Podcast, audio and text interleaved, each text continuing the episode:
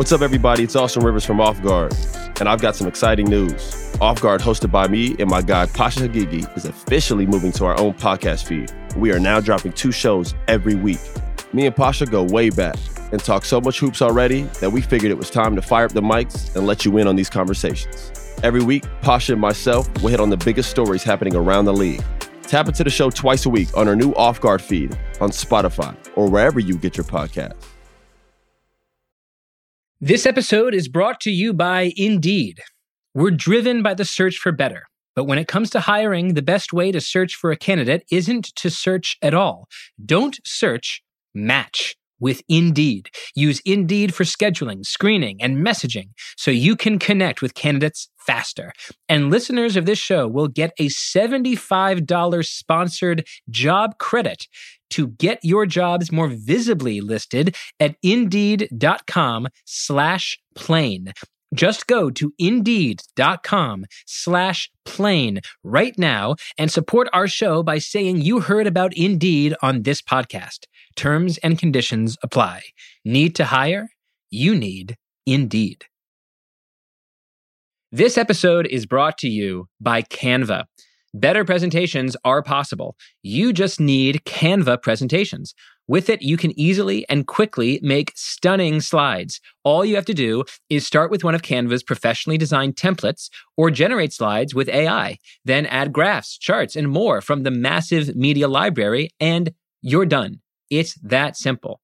I always think that the best use of AI in work is it does the thing that you naturally aren't very good at. And personally, one thing I'm really terrible at is making visual presentations. I'm not very visually inclined. I'm not good at picking out, you know, photographs or abstract conceptual images to go with ideas I'm trying to put forward in presentations. So it's kind of nice to have an AI powered tool that can help me make these presentations in literally seconds. Nail your next work presentation with Canva presentations at canva.com, designed for work. Today's episode is about the year in media, from TV to film, from the miracle of Barbenheimer to the superhero drought, from Netflix to Taylor Swift to the podcast purge, and so much more. And today's guest is Matt Belloni, the host of the Ringer podcast, The Town, and a writer with Puck News. Before we start on Hollywood, I want to begin a little bit closer to home in the news media industry. There was another brutal year for journalists in 2023 at major publications. In the last 12 months, there have been major layoffs or buyouts at The Washington Post, NBC, Vox, BuzzFeed, Wired, and The New Yorker under Condé Nast, NPR, Gawker shut down in February. My feeling about industry cuts is that, first of all, they suck. And second, they typically arouse suspicion about the leadership of certain specific companies. Now, to be clear, no boss is above that suspicion, and it's never hard to find leaders in journalism who are worthy of criticism. But the fact that this is happening across the board in TV and newspapers, and radio, and old media, and new media, that tells me the culprit is deeper than any one leader's bad decisions. One major culprit, as I've said before, is the internet itself. The internet, which is wonderful in so many ways, which has made my career, which makes my job possible, which makes this podcast possible. Before the internet, in the many decades before the 21st century, you had the age of the newspaper. And the business of newspapers, as the journalist James Fallows always explained it to me, was that newspapers were a cross subsidy the Washington Post would report on Congress and the Middle East, but most of the revenue did not come directly or anywhere close from the politics section or international war zones. They came from the classifieds, from car ads, from apartment listings. And back when newspapers enjoyed a kind of local publishing monopoly, the classifieds and the car ads and the publisher listings were bundled all together with the weather and the sports and Congress and, yes, Fallujah. And so they used Toyota advertisements, subsidized the Pulitzer Prize winning journalism. That was the bundle, and it was a very lucrative bundle. The internet we call an unbundler, which is a word I've been told I shouldn't use uh, too much more often. So instead, to avoid f- further mockery, I'll say the internet uncrossed the subsidies. Like today, if you want to buy a used car, you don't go to the New York Times website you go directly to CarMax or Edmunds, or better yet, you just type the words buy used car into a search bar and click whatever blue link comes up first. At the same time, the internet made it harder to build a cross subsidized publishing monopoly, like, say, the 1972 Washington Post. It also reduced the cost of producing the news. It's easier and cheaper to publish an article or publish a radio show. As the supply of news media has skyrocketed, the returns to individual media makers has, at the median, declined. If we are in the platinum age of TV because there's so much damn TV, then surely we are in the platinum age of news, where there is simply so much news to consume, never mind how much of it is passively intelligent.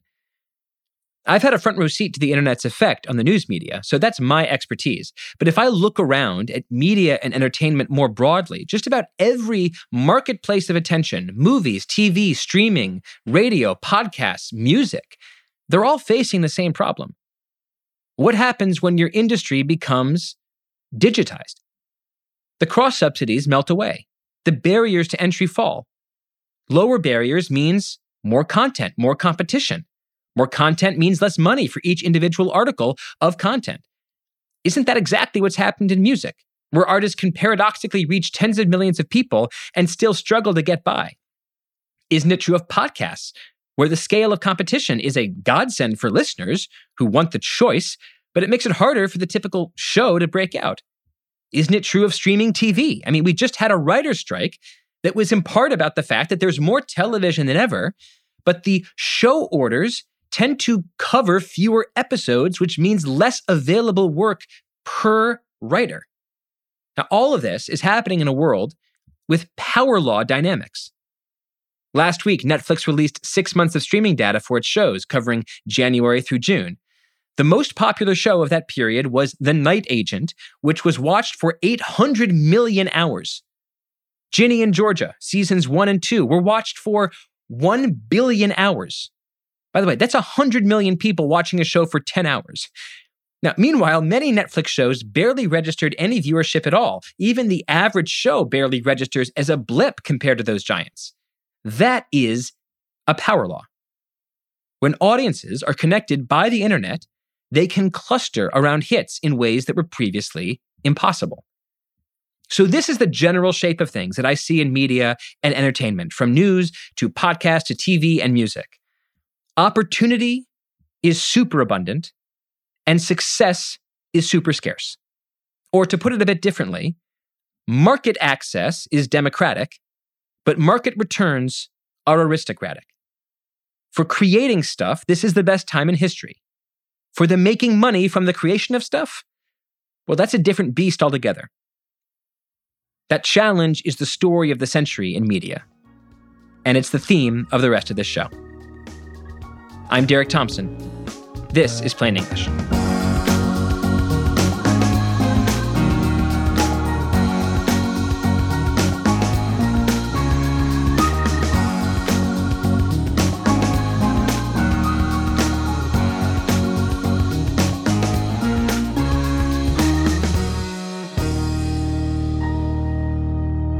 Matt Belloni, welcome back to the show. Thanks very much for having me. Happy holidays. Happy holidays. Uh, you are a busy man, and my vision for this episode is massively overstuffed. So let's do this as quick as possible. I want to do a State of the Union for TV and film and the post strike future of Hollywood. I want to talk Netflix and the streaming wars. I want to talk Disney and IP franchise burnout. I want to finish on podcasts and predictions. That's a lot. So it is. start. And I thought we were talking about Ozempic. yeah, part three of the Ozempic saga it carries over into the second week. Um, let's let's start on movies, um, and obviously we're talking Hollywood, so of course there is always an Ozempic angle that you can take this in.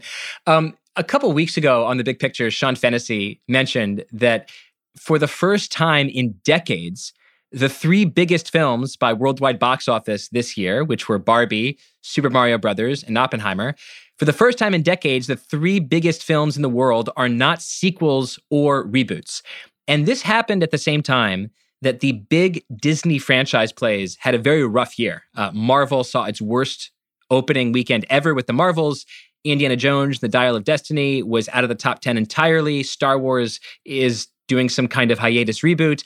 I am tempted, I am tempted by a take that says that 2023 might be some kind of inflection point where franchise exhaustion combined with renewed demand for novelty to give us a new brilliant age of original adult blockbusters.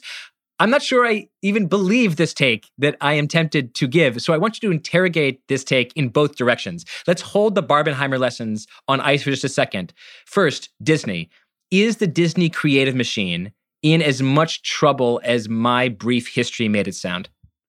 Uh, and I'm going to give you the dreaded yes and no answer because it's in trouble. Like Marvel needs to fix itself. There is a malaise the fans feel it. The broader industry can feel it. I talk to people at Marvel, they can feel it. They are actively trying to fix this. And that is problem number one. When you noted those three films that are going to top the box office this year, you should have noted that none of those films is a Disney film. The top, this has not happened in more than 15 years where the top three films of the box office, none of them are Disney movies. This is a studio that has dominated the box office for the past decade. And for them not to have anything in the top three is alarming for the industry. So Disney has to fix the Marvel situation is a creative situation. They overhyped and overproduced for many years and it worked for many years. Now it's not working. And it's cyclical. These franchises go in and out. Marvel had an incredible run, unprecedented, but it can't last forever. Nothing can last forever. So they got to figure it out. Now, the other areas of Disney are a little more complicated. For instance, feature animation. That is a huge question in the industry right now. Do audiences consider original animation to be theatrical? And when I say that, I mean that all of the successful animated films since COVID have been pre branded, like Super Mario Brothers, or have been sequels to established hits, like the Minions movies. We have not had a breakout that was an original animated film. And that is a huge problem because those movies tend to cost $200 million when Disney makes them. And they have justified that expense by the amazing run that Pixar and then recently Disney Animation has been on. Now, Elemental this year started horribly and ended up getting up to 495 almost 500 million. So that is not a disaster. They made money on that movie, but it's also not a breakout hit. It's not a Moana. It is not a, you know, a, a kind of movie that you can uh sequelize and consumer productize forever. And that is a real problem. They've got to figure out how to bring down the cost of these movies if the theatrical market is not there. We don't know. There's a movie coming out next week, uh, which is uh, an illumination film, Migration. And we'll see how that does. The tracking is not great. But if original animated films can no longer be counted on at the box office, then it's going to have reverberations throughout the industry, especially for Disney. I wonder one more cut on Disney. Is this as simple as the parable or adage that excellence is hard to maintain? And that's true in sports, it's true in tech, it's true in creative work. Or is there like a business school case study here with Marvel and the end of its era of dominance? Like, if you decompose the reasons why Marvel went from just being extraordinarily successful in a way that you would think would have all sorts of knock on effects and Matthew effects where they make big movies, so more stars want to work with them, so more brilliant writers want to work with them, more brilliant directors, and the flywheel keeps turning. Obviously, that stopped sometime in the last 18, 24, 36 months. Um, and you can't just say it stopped this year because you know you know this obviously but other people might not movies take forever to make so the movies that come out in 2023 and don't do well sometimes the seeds of their failures were seeded years earlier but if you decomposed this problem that Disney, the most successful entertainment company of the 21st century, is having creatively, like where does it start? What's the business school case study lesson that someone could pull out of this? I think the business school lesson is the dilution of a brand and a, and, a, and of a successful strategy where you have a, a hit machine and you replicate, replicate, replicate, replicate until you have stretched it so thin that the entire thing collapses. And that's, I think, what happened. There's an infamous investor call that happened in late 2020 at Disney when the then CEO, Bob Chapek, basically opened up the floodgates and said, Oh, you like Marvel, do you? Well, we got tons of Marvel coming to Disney Plus. We're going to do, in addition to the three movies a year, we're going to do three big budget television shows. And you're going to need to watch all of them because the movies are now going to have plot points seeded by those shows. And you like Star Wars? Well, we're going to have three Star Wars shows a year. And we're going to do the same. You know, it was basically a a flex of the brand so much that it needed it it it it, demanded so much of the creative muscles of Disney and we are now seeing that those muscles were sprained in the process that they were not able to keep up that level of quality and fan service while hitting those numbers of production. That's really interesting. I remember when I was working on my book Hitmakers, uh, I went back to the 1930s, 1940s, where Disney was uh, moving from being just a movie company to really being an all of entertainment company. And Walt has had this term total merchandising and this flywheel diagram that is sometimes reproduced on the internet a lot, where he essentially said a movie's not just a movie. A movie should be a t shirt. A movie should be a toy. A movie should be a ride. A movie should be a television show, which was a really novel idea in the 1950s, where there were only a couple, you know, million television sets. And it's interesting to think that Disney in the last three years has come to see the limits of this total merchandising strategy that you cannot infinitely reproduce something that is successful. There is a limit beyond which you're going to have, in your words, creative absolutely uh, and, diffusion, and delusion. It has had significant repercussions. If you look at what happened with Star Wars, when Disney bought Lucasfilm, Bob Iger, CEO, got up and said, Hey, everyone, we're going to be doing a Star Wars movie every year. There's going to be the trilogy, you know, the the Skywalker trilogy that's going to be every other year and then we're going to fill them in with these original Star Wars stories. And it soon became clear that the leadership at Lucasfilm, Kathy Kennedy on down, they were not able to keep up that cadence. And, you know, Star Wars is a very difficult universe to adapt, or at least it has been. It's not like Marvel, where there are 10,000 characters all ready for their own close up. Star Wars is a mythology built around, you know, a brainstorm that George Lucas had in the 70s. And they couldn't do it. And it was untenable. So the financial uh, mandate that Iger had was not able to be backed up by the creative and the Star Wars movies imploded. They have had to completely reboot. They are now going to be, eh, they're planning two movies in 2026, but it will have been seven years between Star Wars movies. And that is a direct result of the overmining of the franchise. And I think Marvel has to do the same thing. They got to figure out what is Marvel going forward and how do they reignite the fan love for this franchise. Part two of my take does Barbenheimer mean anything going forward? is this the beginning of something, or is this like the analogy that occurred to me is like Pokemon Go?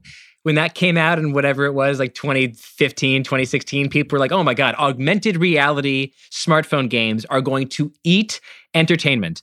And they did not. It was Pokemon Go and Pokemon Go. Uh, what is the legacy of Barbenheimer, do you think, going forward? I think the legacy is savvy social media marketing. And it's you know no one at either Universal or Warner Brothers or anyone involved will take credit for this.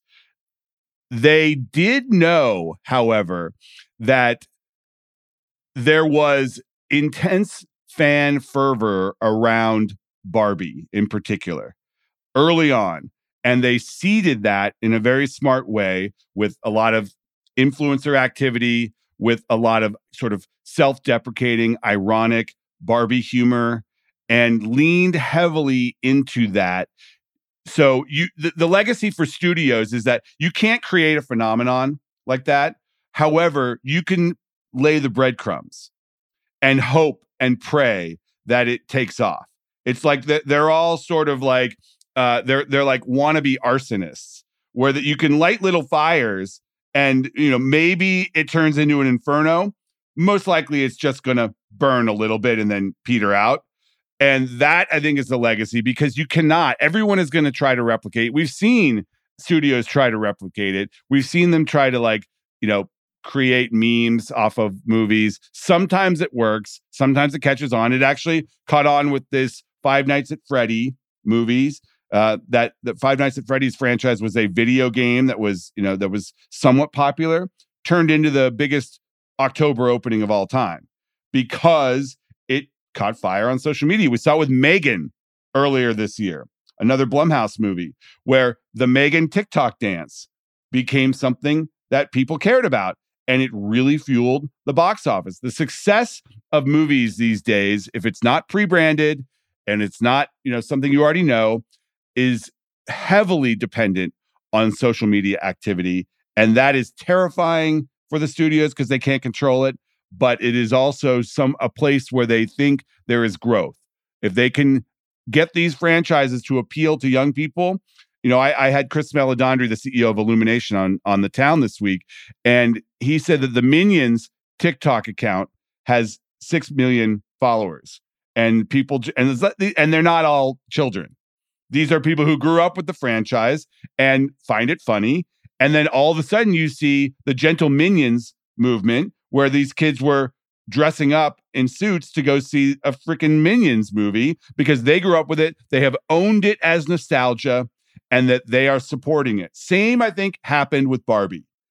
They they got people to own that franchise through nostalgia, and then Oppenheimer was just kind of caught caught in the the the, the tidal wave and benefited uh, as well as well. And I would also say, you know, I, I thought Barbie was fun. I thought Oppenheimer was brilliant. So I'm certainly not going to disagree with a movie I find brilliant making a billion dollars, even though when I watched it, uh, the first thing I thought coming out of that movie uh, was not, oh, um, this apocalyptic vision of the future of nuclear warfare is going to make a billion dollars. Not the first thought I had. I, I think you're right. I think those are good lessons to pull out of Bar- Barbenheimer. One that that uh, that savvy marketing sometimes has extraordinary returns. Um, number two, that sometimes like an asteroid falls out of the sky when it comes to cultural success success. And it doesn't mean that if you try to do all the ingredients again, it's going to happen over and over. I think you're right. A lot of people are going to chase the Barbenheimer train and find they end up spending $70 million in marketing and barely make 100 million at the box office. I also think, and we're going to return to this theme when we talk about Netflix in a second, just there are power laws in everything. There are power laws in everything. And the same way that the most popular Netflix shows are just so much more popular than the average Netflix show. Sometimes you get sort of above threshold on cultural awareness, and a cultural phenomenon just goes to the moon because it passes that threshold that people are talking about it, and then it becomes unavoidable. Everyone in media, if you look at the New York Times, CNN, The Ringer, everyone for two weeks was talking about Barbenheimer. And sometimes those moments of sort of cultural, you know, monoculturalism do happen. Oh, yeah. When you just weirdly get everyone talking about the same thing, but it's a power law. It's like it's once in a year. It, it's it's also a kind of an, a kind of you know asteroid comet event.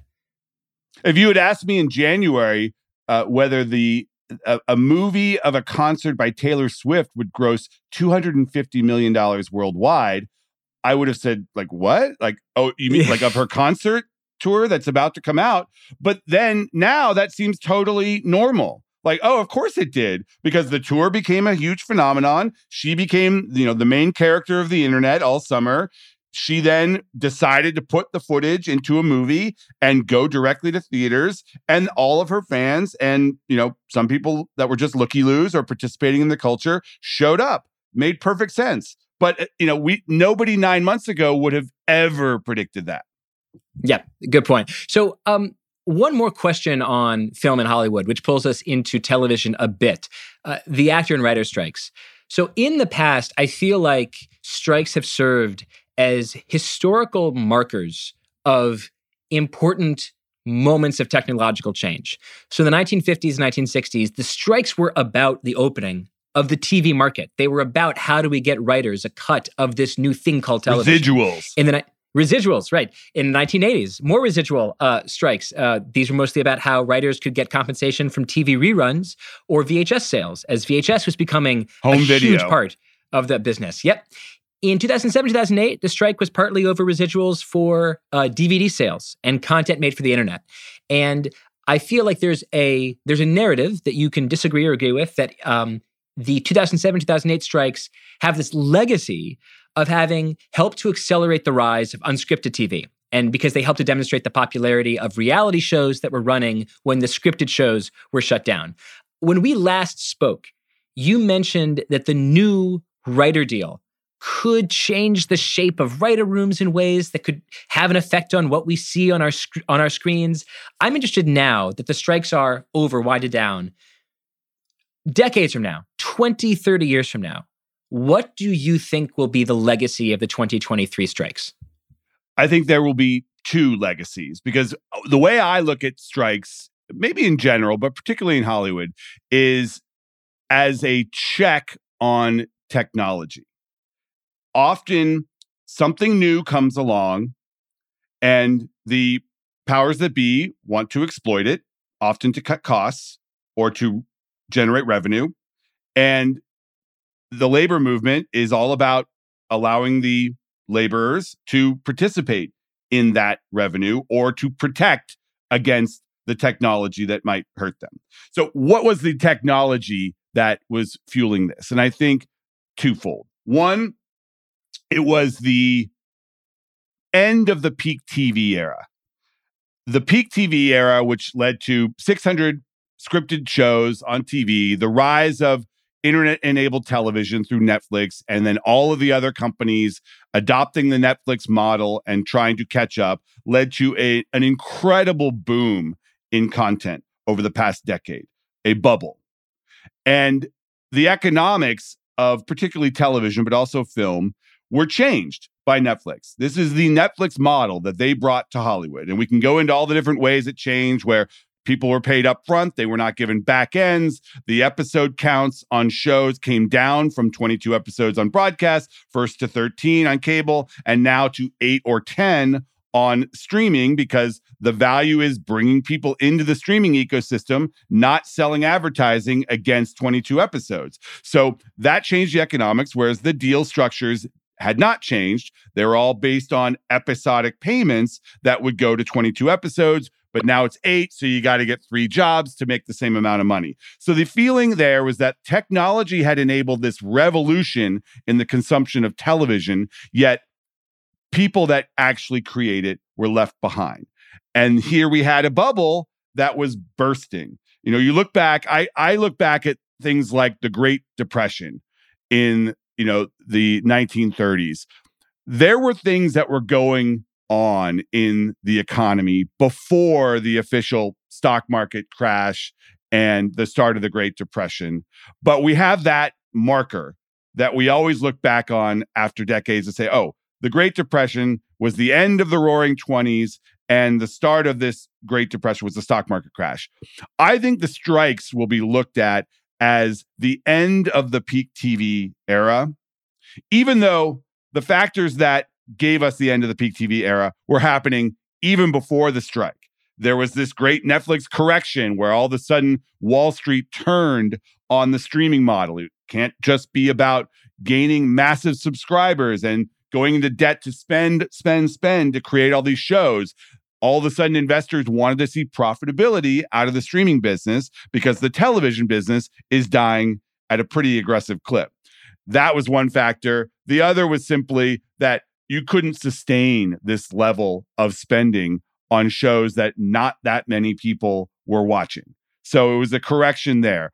But the strike just solidified all of that, brought it into focus. The guilds articulated their fears and anxieties about the changes in the economic model, and they got some concessions in this strike to protect against technology. I don't think it's going to protect against AI taking over the industry. The legacy of this year really is the start of the AI age in the entertainment business, which I think is going to play out over the next five to seven years in a pretty significant way. I don't think we're going to replace actors like some fear, but the automation of many aspects of the creative process is only beginning. It started with visual effects animation, some of the more technical aspects, but it's going to go to production. We're seeing, you know, the LED screens taking over uh, for, you know, going to Malta and shooting a Star Wars show there. Now they do it in Playa Vista in front of a screen.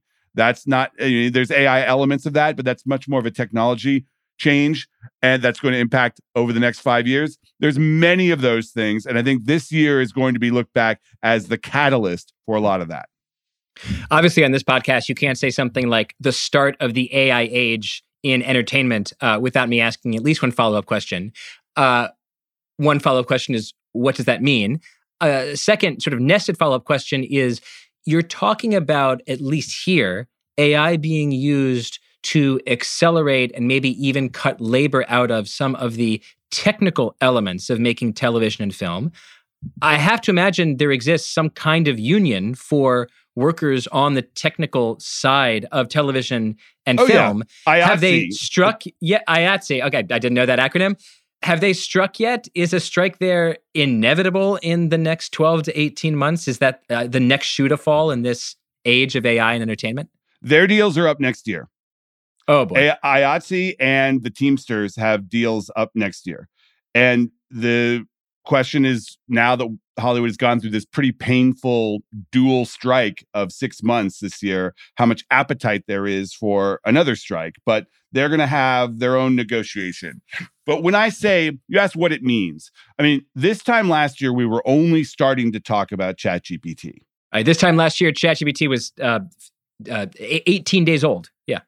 So in a year, it's gone from nothing to the existential threat to the industry and something that caused was a cause of a pretty substantial writer's strike. And the writers got concessions there where, you know, they will, a script must be authored by a human for credit purposes and payment purposes. The studios can experiment with ChatGPT and use it to uh, inform, use scripts to inform their language learning. But the we're only seeing the beginning of this, both as a tool for creative people to use, much like Google became a tool of screenwriters. Can you imagine being a screenwriter before Google? I mean, you had to employ researchers when you wanted to set a, a, you know a scene in a in a you know let's say a in 1893 yeah or 1923 a, or in a you know in a, a surgery in, in a doctor's mm. office you had to know what kind of equipment and things like that. Like the internet comp- changed all of that for screenwriters, and I think ChatGPT is going to do the same um, in a different way. But the screenwriters now have at least some protections against being replaced by that technology, and that is a direct result of this strike. This past week, the big news is that Netflix revealed finally audience numbers for almost every TV show and movie in its library. Uh, 18,000 titles and their total hours viewed between January and June of this year. Uh, the top shows were The Night Agent, season one, uh, Ginny and Georgia, season two, also season one of Ginny and Georgia, which my wife quite likes a lot. We're, I believe, in the top 10. Wednesday was number four, and that might even be undercounting Wednesday because it came out last year and it's only counting uh, the first six months of this year. Uh, a lot of data. I mean, just reams and reams of it. This is gonna. This would take years to read every single uh, Excel, um, uh, uh, you know, a little table. Tell me one thing that surprised you in these numbers, and tell me why you think Netflix did this at long last. I guess the thing that surprised me most is that the top shows don't have any stars. Yeah, I mean, Netflix has spent so much money courting big stars to be in the shows. And the top two shows, as you mentioned, are these, you know, very fast and watchable and lean back type shows that don't have any stars and just play and play and play and people love it. Now, I'm just to I'm just mm-hmm. to jump in and read the top 10 just for just for people's uh, edification. Number 1 is The Night Agent season 1. Number 2 Ginny and Georgia season 2. Number 3 The Glory season 1. Is that a That's South a Korean show? show? Yeah, that's a Korean. Thanks. Show. Number four is Wednesday, which again an asterisk there because it's probably among it's probably it the most popular franchise. Netflix has said have. Netflix has said that Wednesday is its most viewed show of all time. Right. Uh, n- number six is Queen Charlotte, a Bridgerton story. Then You season four, La Reina del Sur season three. I'm assuming that's, that's, that's a, a Spanish show. That's a telenovela. telenovela. I, I, believe it's Mexico, but I don't quote Mexico. me Okay.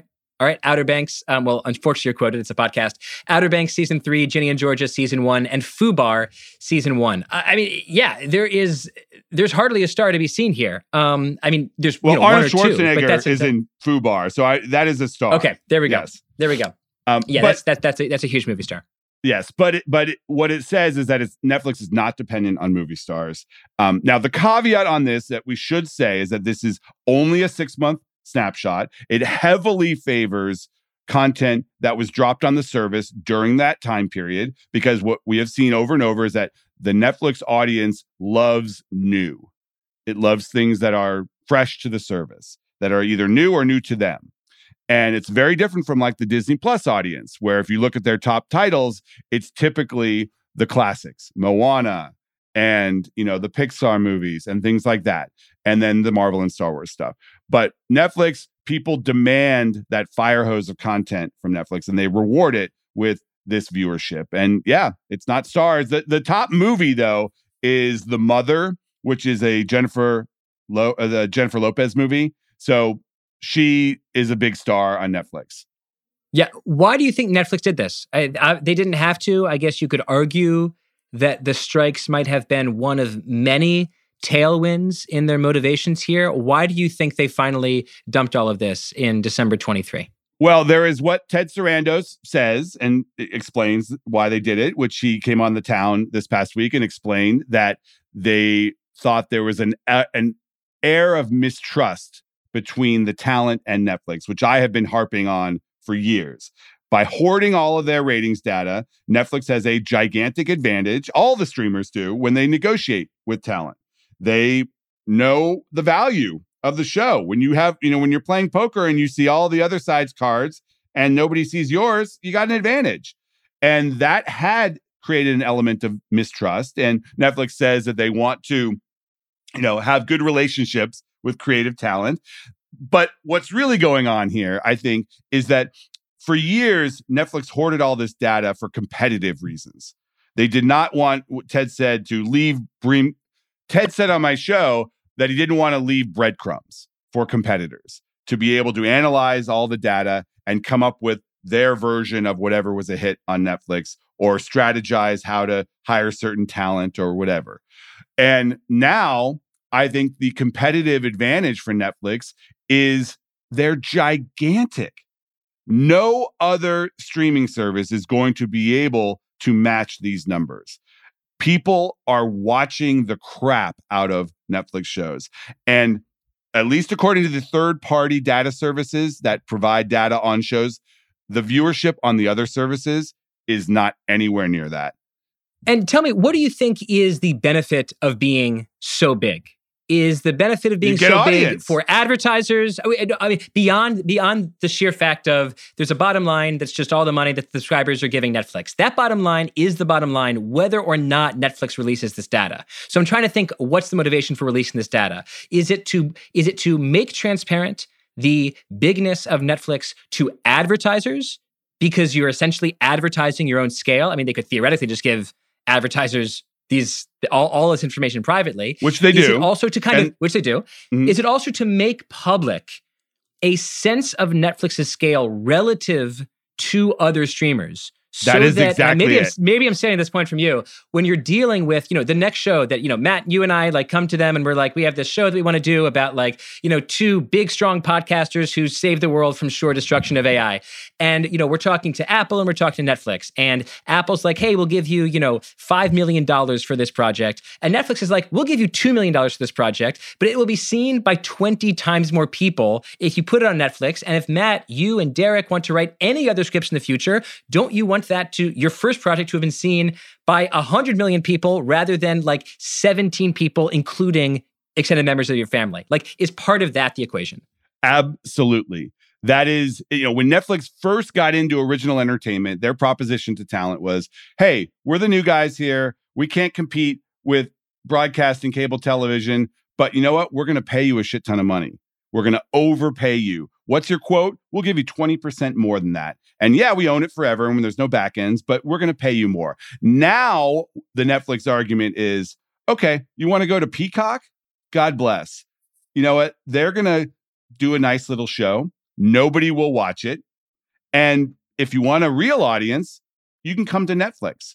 And if you want to see exactly what kind of audiences we can deliver, here's a handy 250 page document that shows exactly what we can deliver. Doesn't happen for everyone, but it happens enough where if you, major creator, want a cultural phenomenon, come to Netflix. I mean, Netflix right now finds itself in bidding wars often with Apple, with Amazon Prime Video, and with HBO slash Max. Those are the prime, you know, the, the the real. Sometimes Hulu and Disney, but they often buy from their own studios. So they are looking for a differentiator, and they have it now. They have it. You know, they've always been bigger. You know, not always, but recently have been bigger.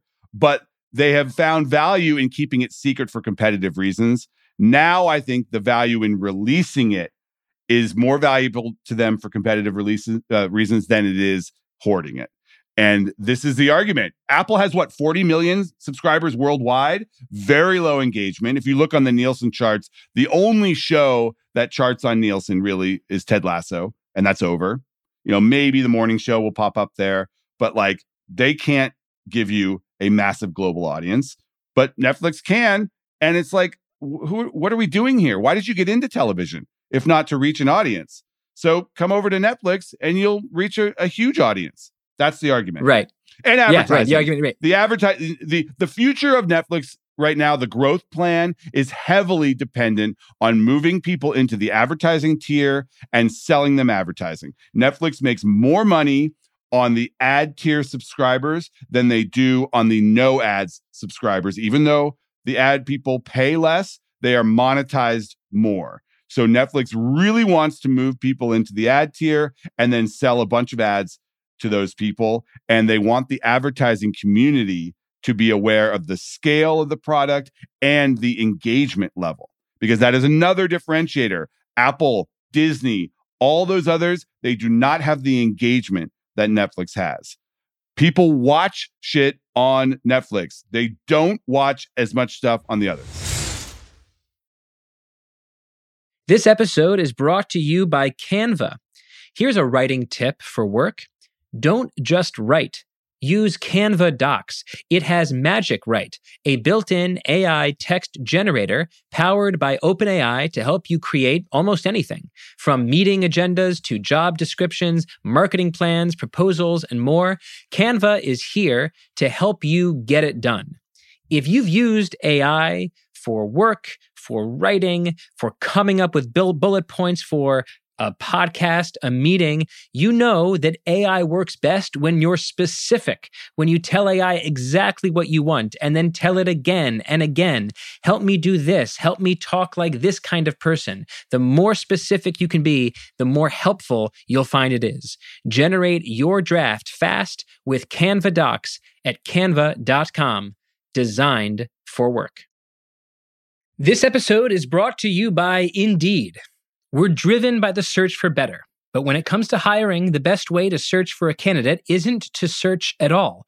Don't search, match with Indeed. Use Indeed for scheduling, screening, and messaging so you can connect with candidates faster.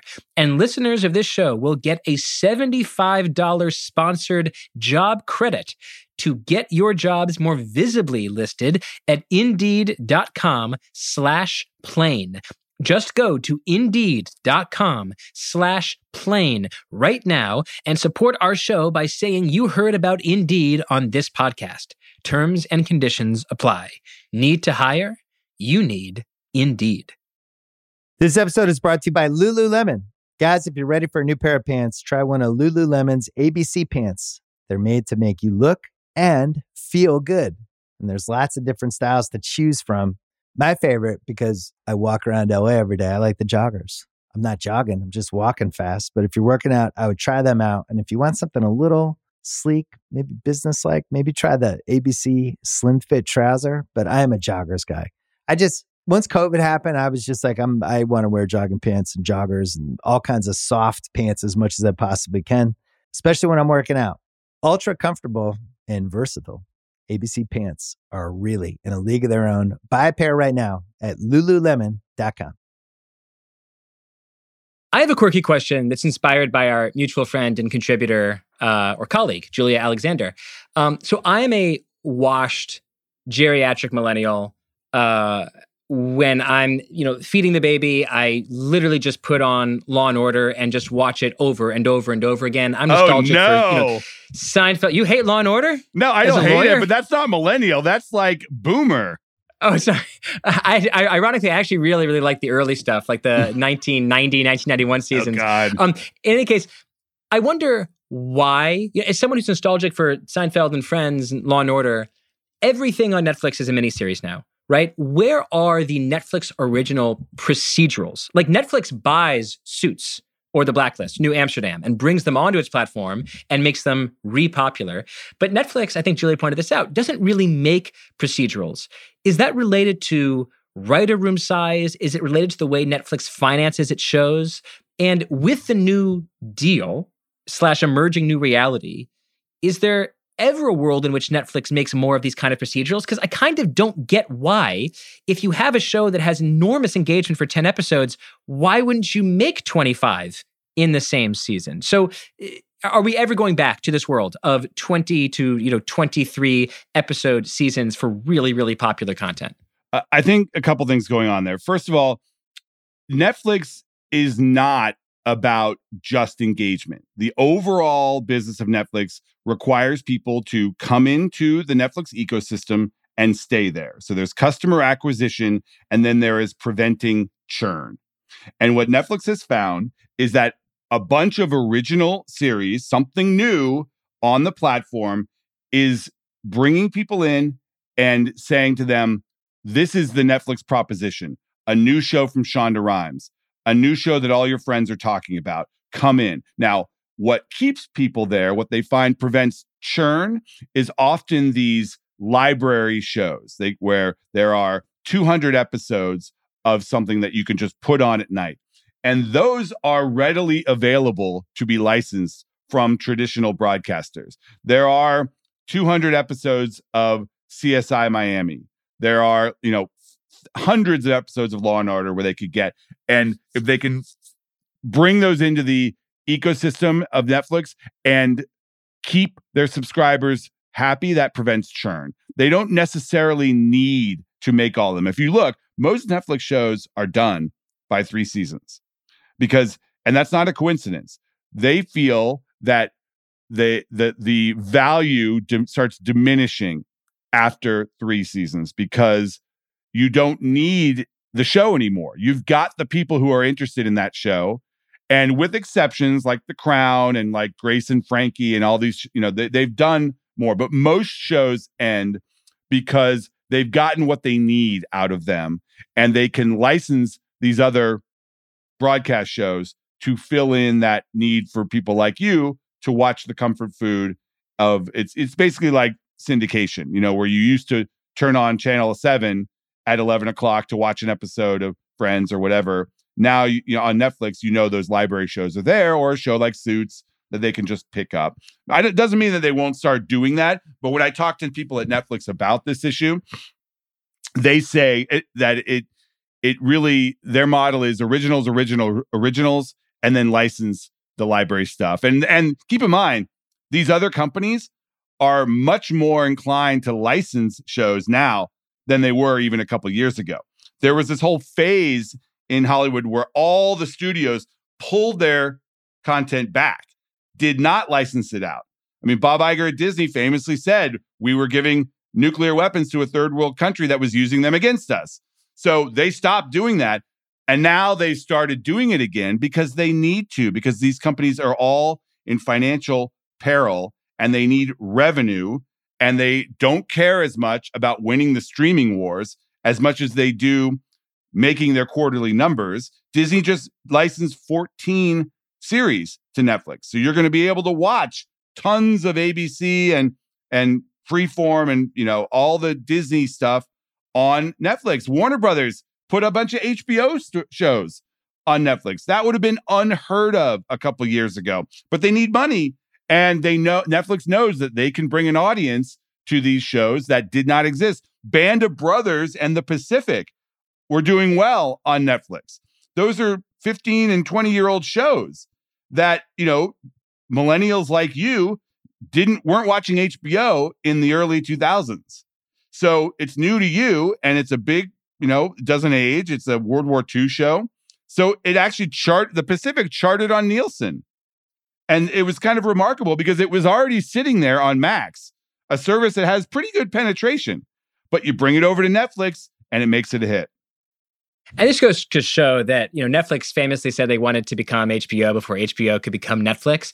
And instead, they've just become cable TV and not just the entire bundle. They become tape, yeah, and not just because the numbers stand head and shoulders above the competition, but also, and I think this is very much to your point, because of discoverability. Like within the cable bundle, you can discover anything with the menu button, and Netflix is becoming this place where you know these shows like you or the Pacific that have been languishing in undiscoverable territory wherever they previously existed suddenly come onto Netflix and they chart on Nielsen. They suddenly become discovered. And that is just such a valuable moat for this company. Uh, closing the chapter on Netflix, I want to pivot to podcasts um, before we close out podcast podcasts have had a really weird year. And of course, the obvious disclosure here that this is a Spotify podcast owned by Spotify, Ringer owned by Spotify, et cetera. Um, we've seen celebrity shows that are canceled. We've seen popular, highly edited shows that are canceled. There have been layoffs at Spotify. You made a really interesting point in one of your recent shows where you said there are about, I think this might have been a um, was it a Deloitte study maybe? 1.7 billion people listen to podcasts worldwide and that number is growing linearly. It's it's still growing quickly. The annual global revenue of podcasts, however, is only 3.5 billion. Simple math, that's $2 per listener per year. And when you compare that to the music industry or the audiobook industry or radio, it's like between 5 and 15 times worse on a dollar per listener basis than those other industries. And you can either be lugubrious about it and say, oh, well, that just means podcasts are terrible business, or you can weirdly be optimistic about it and say, there's a lot of room for growth. Um, give me your sort of state of the union of podcasts because there's so many narratives out there right now saying that because these layoffs and these big name cancellations that it's been a, a horrible year for podcasts. Maybe it has. Maybe this business just sucks. How do you see it? What's your state of the union I see it as a sign of the full democratization of a media business when everybody can do it and there's literally no barrier to entry in an aspect of the media, then necessarily the monetization across that wide swath of people is going to be low. I mean, if you look at how the top people in the podcasting industry are doing, those people are doing amazing. You know, I just saw a list that that said that um, that Alex from Call Her Daddy makes like twenty five million dollars a year on her show. Like, okay, that I mean, that's the, the, the my point is the podcast industry is going through a period where we it is figuring out what the actual business is and who should be doing this as a business and who should be doing it for his or her mother. And that is going to shake out, I think, over the next couple years. It's pretty clear that bringing celebrities into the medium who have no history of doing anything in audio or doing anything in in comedy or production and just saying, "Hey, here's your podcast." That probably isn't the strategy that will work. And shows that are very expensive to produce and don't necessarily have an audience built in that is probably not a good business. You know, when Spotify bought these studios like uh, Parcast and Amazon bought Wondery, and they make an they make great products, but are those shows monetizable in a way that a always on podcast with a host such as yourself that is offering your insights and bringing on guests and it doesn't cost a ton to produce and is sponsorable way in advance and the advertiser knows exactly what they're getting and there is a brand halo around you as a public intellectual and someone that they can feel good about sponsoring. That to me is a business. That's why i think i mean oh, conflicts aside a company like the ringer that focuses on those kinds of pods where they are identifying people that have a potential to break out as as you know as personalities and building shows around them that are always on. That seems like a much better business than trying to produce narrative podcasts and hope that they become viral hits. That does not seem like a good business. And I think we're seeing that shake out. Yeah, I can imagine someone listening and wanting to aggregate that last bit, you know, headline colon ringer guys say ringer business a good business. But I know. Look, I mean, I, but listen, it's, it's I I would hope that that my you know credibility on this subject is a little that will will overcome the obvious shilling for the parent company. The conflict of interest is so glaringly obvious that yes, I don't even exactly. need to mention it. yeah, exactly. I do think an but interesting do you disagree? lesson. I mean, do you do you, I mean I'm not the only one to say that. Like it's it's so much easier to have a hit like a Smartless. Smartless to me is the example, and that is not owned by Spotify.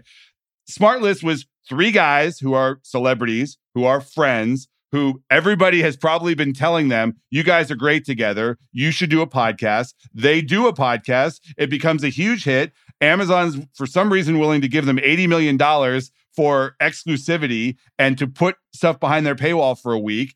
And that is the model. Not everyone's going to be able to do that, but those guys have a talent and a likability and an ability to book great guests that translates to the medium. Now, Kim Kardashian, does she have that ability? Did she have any idea what she wanted to talk about on her podcast other than social justice, which is probably not what Kim Kardashian's fans want to hear from her? That is probably not a good business. My feelings about podcasts are very similar to my feelings about news that I made clear in the open. I think the barrier to entry is low, but the barrier to goodness is high, and the barrier to success is high, and the rewards to extreme success are extreme. And one of the tough things is you cannot confuse in the news business quote, oh, this is so important, end quote, for an inevitable business. Just because you think you're doing something important doesn't mean anyone has to listen to it.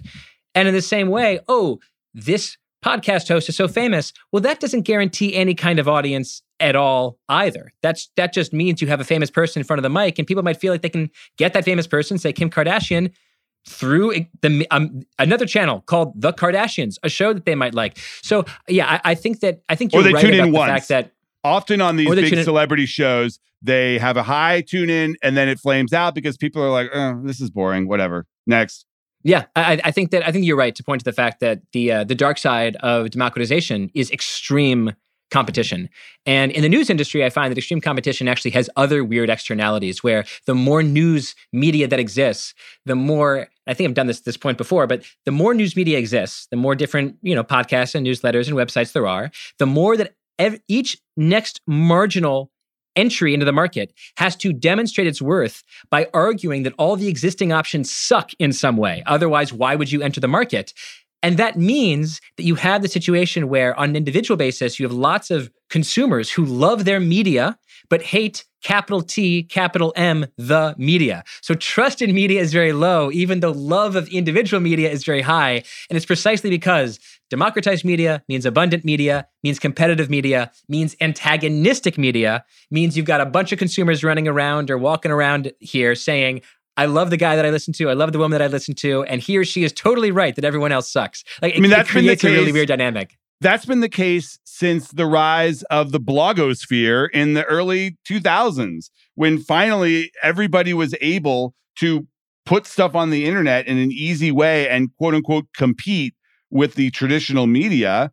All of a sudden, the traditional media sucked. The blogs were amazing. And you know what? Some of them survived, most of them did not. And it, it shook itself out in a way that I think the podcast industry and to a certain extent the influencer industry will be doing as well. So let's finish on predictions. Uh, I know you are working on a prediction newsletter right now, and the last thing I expect you to do uh, is uh, give us the goods of something that you have not pressed publish on for uh, your other bosses. But maybe give me a prediction that's like still in the oven. You're still working on the recipe. The souffle is still rising. Insert other food metaphor here. You're working on the prediction. You don't know how strongly you feel about it, but it feels like a hot take that's developing um, some juicy momentum. What's the prediction for 2024 that you're starting to feel curious about? I think 2024 is going to be the year of live in streaming. live content. They all the streamers have dabbled. We've seen everything from a Chris Rock special on Netflix. They did a live golf tournament. Uh, we've seen that some of the others will, you know, Amazon has done a couple live award shows, and they're they've they're tipping their toes in as experiments. But I think you know, in this ongoing transition from the television age to the streaming age, next year is going to be the year that live events really takes hold in streaming. And there's a couple of other things that are going on that I haven't confirmed yet, but I would not be surprised if the big players really invested here. And it makes sense because when you are now headfirst into the advertising business, which all of these streaming services are, you want events. You want things that are going to not just make people watch, but watch them now. And what does that? It's a concert you really want to see. It's a sporting event, even though Netflix has claimed that they're not going to be in the sports business. Nobody believes them. Everybody thinks that Netflix will be in sports within five years. It's getting into perhaps the award show game. Netflix has already said they will be airing the SAG Awards in February. So that's a big award show try for Netflix. Um, the streamers that have traditional television networks have simulcast things like the Grammys you can watch on Paramount Plus, even though they air on CBS.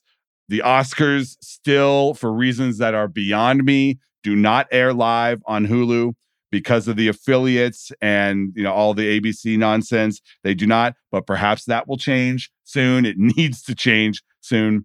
Um, we'll see more of these kind of stunts that Netflix is doing, where they're you know now they're doing a Carlos Alcaraz uh, tennis match live on Netflix. So 2024, the year the streamers dive into live. The year of live. I love it. Matt Belloni, thank you so much. Thank you. Thank you for listening. Plain English is produced by Devon Baroldi. We've got new episodes every Tuesday and Friday. If you like what you're hearing, give us five stars and a nice review on Apple Podcasts or Spotify or wherever you get your podcasts. For feedback and episode suggestions, email us at plainenglish at spotify.com.